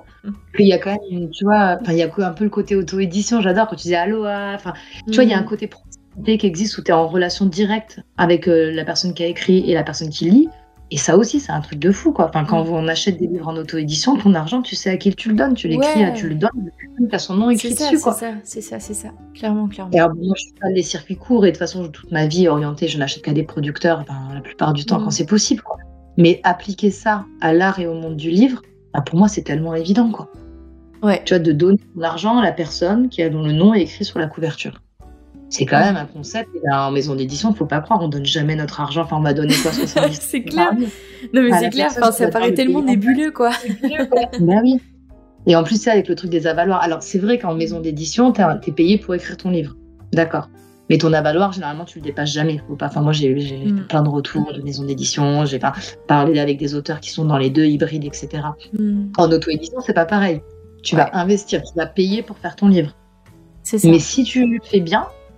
En fait, c'est derrière, c'est ouais, c'est ça. Derrière, ça marche, quoi. Ben ouais. Ouais. Parce que tu sais, je n'ai pas tout calculé, mais par exemple, moi, je, donc, s'il y a 5000 livres qui sortent, que tu reçois en impression, Bon, je précise, parce que c'est pas mon cas, hein. Mais si tu as 5 minutes qui sort, tu sais que ça t'a coûté tant et qu'une fois que tu en as vendu, euh, j'en sais rien, je veux dire 680, et eh ben les 3300 euh, qui restent, ils sont pour toi en fait. C'est ça. C'est ça. Et une fois que tu as comme ça et que tu as les bons outils et qu'on raisonne avec les cercles, que je disais, un, tes proches, deux, tes amis, jusqu'au cercle 5, mm. et que maintenant en plus, on a la possibilité d'ouvrir à, de la distribution, mais c'est juste ouf. Parce qu'en fait, même moi, en distribution, distributeur, elle prend 50% euh, du livre ou 60%, ça dépend, parce que je travaille aussi avec différents distributeurs, mais ça mhm. inclut la marge de 30% libraire. Mhm. Donc au final, sur un livre, euh, tu vois, moi qui ai vendu 17 euh, euros, je prends quand même 8,50 euros à 50% du livre. J'enlève les frais, bon machin, et je sais pas, imaginons, je prends 4 euros. Mais c'est quand même 4 euros. Si je le vendais via une maison d'édition, je récupérerais 60 centimes. et en plus, les maisons d'édition non plus, elles sont capables d'en vendre 450 par an. Alors que moi, j'ai des objectifs et des ambitions à en vendre 4 fois ça, quoi. Voire 10. Ouais, ouais, ouais, complètement, complètement. C'est clair. Non, mais c'est clair. Il y a, y a tellement à dire et le, le, temps va nous manquer, malheureusement. Hein. C'était trop bien. Ouais, c'était génial. Franchement, un énorme merci pour ton temps et euh, ben, pour, euh, pour euh, tous ces beaux projets, pour toute cette vibe que tu dégages. Enfin, vraiment, moi, j'étais à fond, j'ai à fond dedans, quoi. Je, je suis ultra reboostée là pour faire 10 000 trucs. Enfin, C'est que de la super bonne énergie, quoi. C'est trop bien. Ouais, ben, merci de le relever parce que c'est vraiment ce qu'on ce qu'on est et ce qu'on espère refléter. Donc ça fait plaisir. cette idée de bonne énergie, de motivation. On a plein de potes. En fait, c'est venu comme ça. Ils viennent créer chez nous, se poser juste pour, euh, pour, être à côté. Du coup, c'est là où on s'est dit, bon, on va faire quand même des accompagnements, des résidences et, et mettre ça. Et c'est vraiment quelque chose qui mm. nous anime et ça nous nourrit. En plus, c'est ce que je te disais. Donner des bonnes énergies, donner la motivation, ça nous, ça nous nourrit, nous. Donc du coup, c'est chouette. Tu as ta petite phrase de fin elle va me remplir le cœur jusqu'à demain matin. Ah, et bah, génial, j'en suis ravie. Est-ce que tu souhaiterais euh, parler d'un petit projet à venir, de quelque chose, d'une date, d'une sortie d'un événement, de, d'une actualité prochaine C'est enfin cette, en 2023. voilà. En 2023, ben oui, les livres, c'est ça que j'aimerais bien parler quand même, si ça vous a plu. Euh, donc là, on a notre livre qui sort, Trésor de sagesse Ande, qui sort le 1er juin 2023 mhm. Et qui va donc euh, arriver dans nos mains et dans les vôtres à partir du mois de juin. Et ça, en fait, c'est le deuxième livre de la collection Trésor de sagesse. Donc, on a un premier livre sur les contes tibétains, un deuxième mhm. livre sur les contes péruviens et tout ce qui est cosmogonie andine. Et aussi sur chacun des livres, donc que ce soit Pérou ou Tibet, on reverse un euro à des associations sur place qui travaillent avec les enfants. Mhm. Donc ça, c'est euh, quelque chose aussi que j'avais envie de, mettre en avant. Donc cet hiver, on part au Pérou pour apporter l'argent aux assos. Génial. Euh, voilà, et puis à l'arrivée donc du livre aussi, euh, enfin de la Lime, qui est toujours disponible, qui est le carnet de voyage sur l'Inde. Ouais. Donc là, on va faire une réédition avec la préface de Pierre Josse, qui est le créateur du guide du routard, qui sera disponible, je pense, en novembre-décembre. Génial. Et puis après, il y a le dernier livre, donc là, je ne sais pas quand encore il va sortir, qui est un livre que j'ai coécrit avec l'interprète du Dalai Lama et qui a été préfacé par Mathieu Ricard, qui est sur euh, toucher l'éveil du doigt sans réflexion pour atteindre le bonheur. Et donc, il sort euh, bientôt. Là, j'attendais d'avoir la confirmation, mais j'ai tout reçu. Enfin, c'était aussi une très, très belle aventure. et euh, voilà, l'idée, c'est de donner des clés à tout le monde pour être un peu plus heureux. Mm. Et puis, bah voilà, moi, j'avais surtout envie de parler de, ces livres à venir et c'est ce que j'ai envie de mettre en avant. Euh. Et puis, bah voilà, tout ce qu'on a parlé, hein, les résidences, mmh, les ateliers qui en septembre. Et puis voilà, venez nous voir sur notre site internet. Euh, prenez les gouttes qui vous plaisent et laissez-nous un petit message. c'est ça, c'est vraiment tout est, tout est sur ton site. Donc finalement, euh, il y a de quoi faire, de quoi trouver son petit bonheur et trouver sa force de colibri intérieur, vraiment la calpa intérieure à cultiver. Exactement. et eh ben, en tout cas, encore un énorme merci à toi, Charlotte. Un énorme merci euh, aussi à ton compagnon, Charlie, parce que, enfin, voilà, vous deux, vous représentez la goutte créative, donc merci à vous deux pour tout ça. Merci aux personnes qui auront écouté cet épisode aussi. J'espère que ça vous a plu euh, jusqu'au bout. Euh, et puis voilà, donc on va doucement s'arrêter là. Euh, j'espère que tous tes projets euh, se mèneront jusqu'au bout, ce dont je ne doute absolument pas. Et puis, euh, je te souhaite de bien prendre soin de toi, de ta petite tribu et de continuer à prendre soin de, de, nous autres plumes qui avons besoin de, tout ça. Merci Abby, merci d'ouvrir ces espaces de parole et puis de faire circuler les infos et de faire du lien. Et voilà, c'est vraiment chouette ce que tu fais. Tu as aussi une superbe énergie positive hein, qui donne envie. Quoi. Merci. eh bien, tout le monde, prenez grand bien soin de vous. C'est le plus important. Et vive l'auto-édition. Salut. Ouais, vive l'auto-édition. À bientôt.